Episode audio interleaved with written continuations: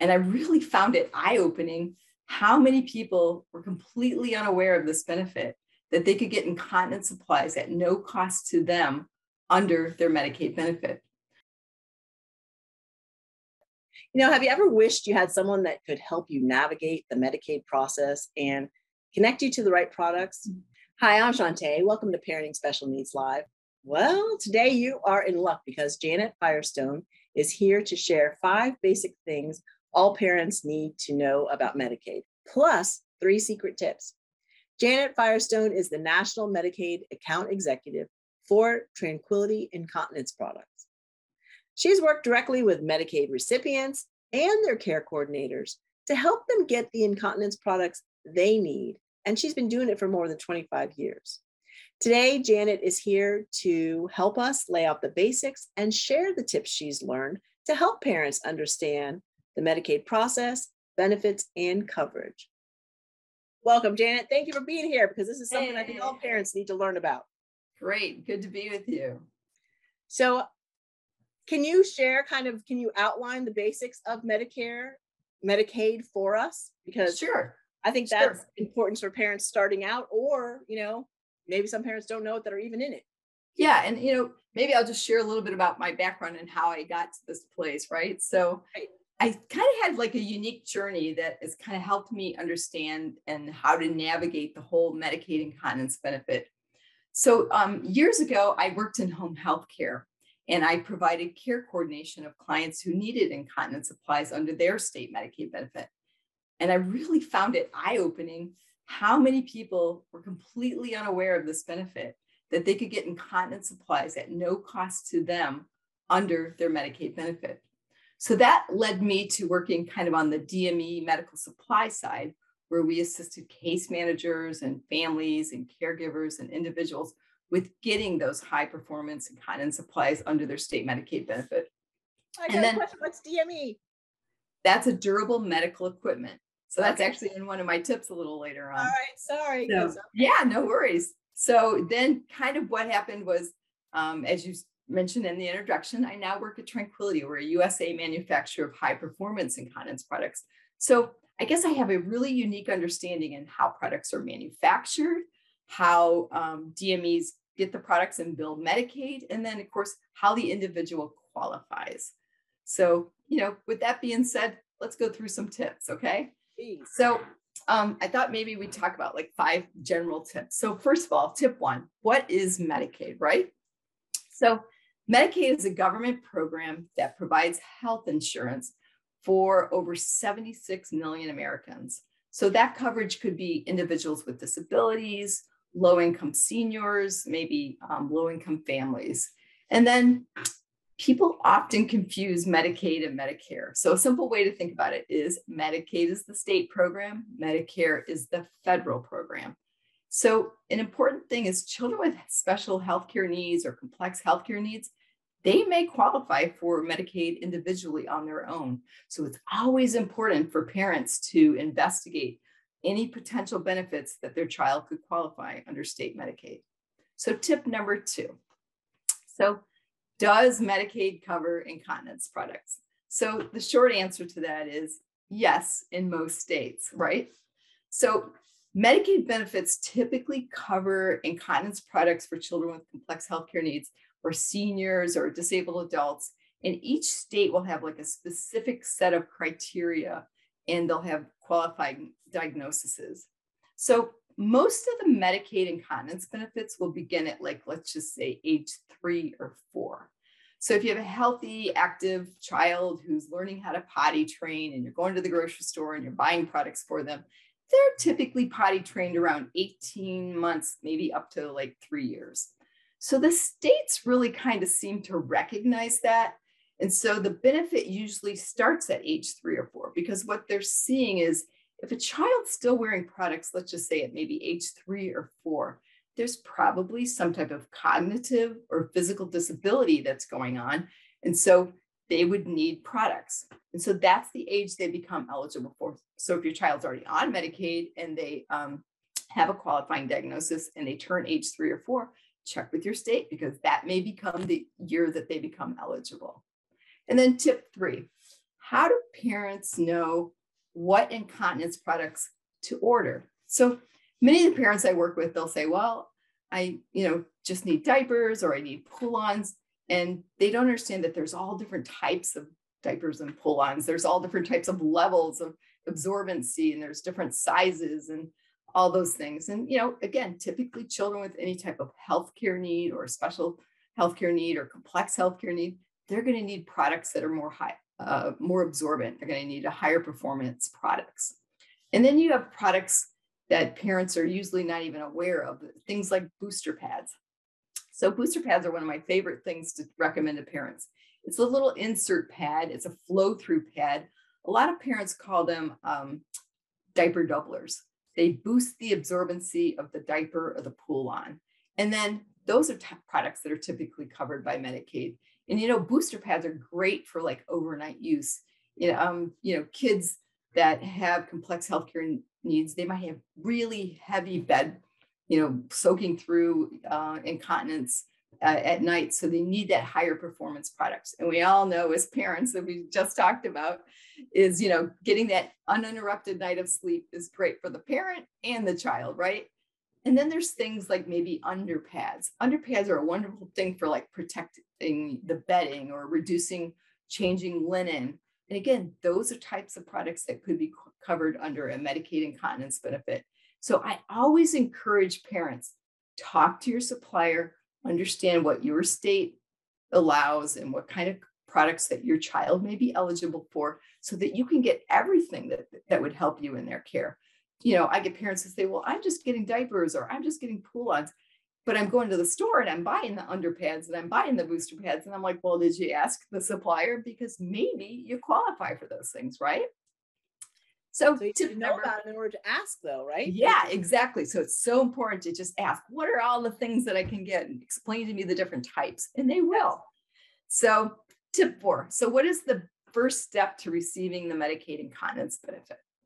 So, once your child's on a Medicaid plan, you want to talk to your physician and get a prescription. I have parents who call me all the time and go, okay, my physician just gave me a prescription.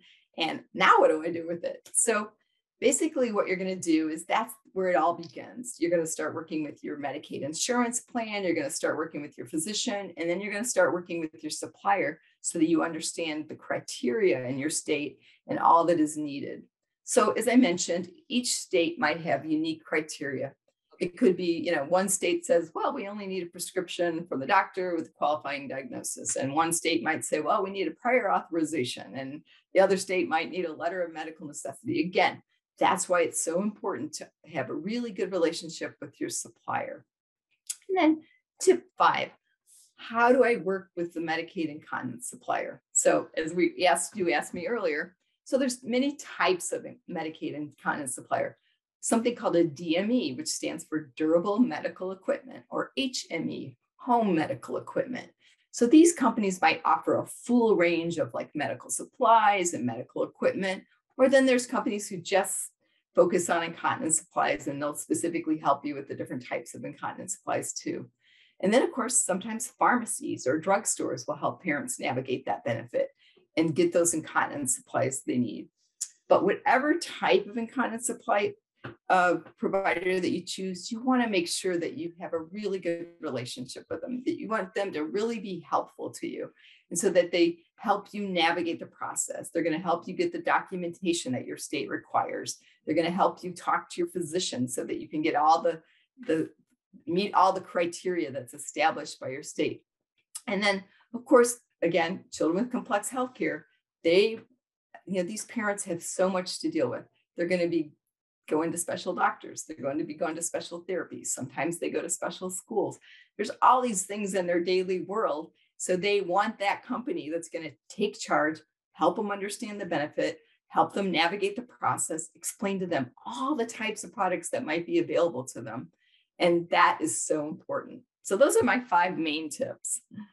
I have and a question on one of those. Can we? I want to ask because I just sure. want to make sure I want to clarify a couple things. So, okay, so let's say, for example, um, my daughter has an issue uh, and I go to the doctor and he gives me a prescription for diapers. Now, let's say my daughter's older. So I have an older daughter that now is having an issue.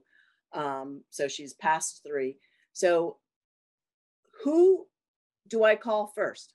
Like with that prescription, who, who, what first call do I make? Okay. So if she has Medicaid and she's got a prescription from the doctor, you want to call a Medicaid, like a DME supplier, a medical equipment supplier, or a pharmacy or a drugstore. And you want to say, I have a prescription from my daughter's doctor, and he's recommending that we get, you know, pull ups or briefs or whatever it is that that doctor is recommending. Okay. And um, she has the qualifying diagnosis of whatever that might be. And so that kind of begins the process. Okay, that's you know, what I, I, heard you say it, but I couldn't quite grasp right. it. I could take it. And then, and then there's some parents who they've actually figured out what product works best for them along the journey before the child becomes eligible, and so they, they say, "I only want product. that. I want that product." Got so that's where we recommend, you know, look on the package, call that manufacturer, and they'll help you find the oh, supplier. Oh, awesome. See, that's a great tip. Look on the yeah. package and see who the manufacturer is. Okay, yeah. awesome. Yep, yeah. yep, yep. So wow. again, so the few little bonus tips, like we talked about, would be like find the right incontinence supplier. I mean, that can be a game changer. You know, you want a supplier who, again, is going to explain all the different types of products that your child might be eligible for. It's going to explain that there's you know things like not just diapers or pull-ons you could get booster pads or under pads you know what other things would they be eligible for? And you want someone who's going to say here you know try these different samples. You know again children with complex healthcare needs they may need higher performance products. It's so important to keep the skin dry. And i'm going to just share a story. Yesterday i was talking to a mom yesterday on the phone um, the child had cerebral palsy and she was very upset because the, they had skin breakdown and they had just she had just been put on antibiotics. And where they determined was the product that they were using was really not absorbing the high level of uh, incontinence that she had so it was like she was soaking through the product and there was all sorts of you know issues that they were dealing with that were kind of like those things that you don't see you know it's like you have a wet product, now you have wet skin, now you have an infection, you have skin breakdown, you're now on antibiotics. There's all these underlying things that occur that, you know, just by having a better performing product. So we encourage people talk, talk about the different types of products, talk to your supplier, like what are the sizes? What are the types?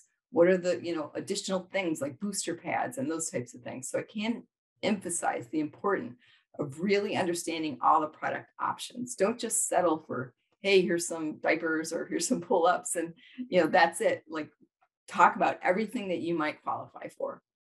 Okay, and then again, ask, I want to ask a little. I want to ask a little question too about a scenario because years ago I interviewed a sister. Okay, so um, and her mom and her brother had autism, which that's sometimes uh, people with autism also have incontinence. So, or I mean, it's everywhere, right? So, oh yeah, yeah. So she, um, okay, so if you were a person that's not quite in it as much as your main caregiver, right? And now you're coming in, but you have to kind of help out. Would it be like, okay, if if my mom um, had a product like you know the package of diapers, would I look on that package and the phone numbers for the manufacturer would be on that product? Typically, um, yeah, they typically are. And that's who I would call because, like, I'm thinking if you just came in, right, to help out, you're not going to know everything that a parent knows. Um, right. But you might have yeah. to step into those shoes. And so yeah. you might need to, so it would be on there. So, like, if it was uh, certain diapers, it would have the manufacturer and you would call them and they would help advise you as to what yep. you need to do as far as getting everything set up. We get, yep. And I work at a manufacturer. that's good to know because I wouldn't yeah. necessarily think that if I was just coming in, I wouldn't necessarily think to call a manufacturer and say, hey, how do I get help? Right. Sure. I mean, so yeah, I know that they typically have customer service departments that'll help you kind of navigate their process and find a supplier of their products in, in a particular state.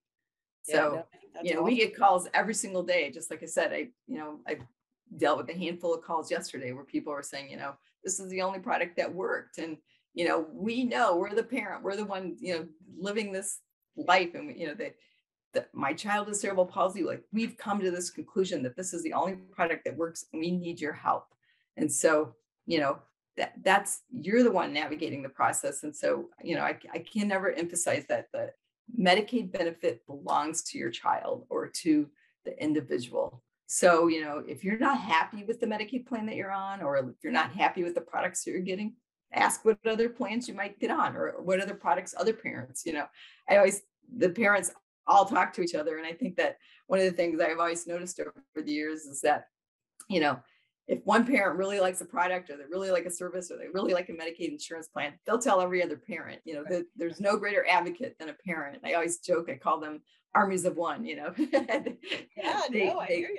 Yeah, they learn through experience and then they start sharing all those types of things. So again, it's just it's it's understanding that there are a lot of product types and sizes, you know.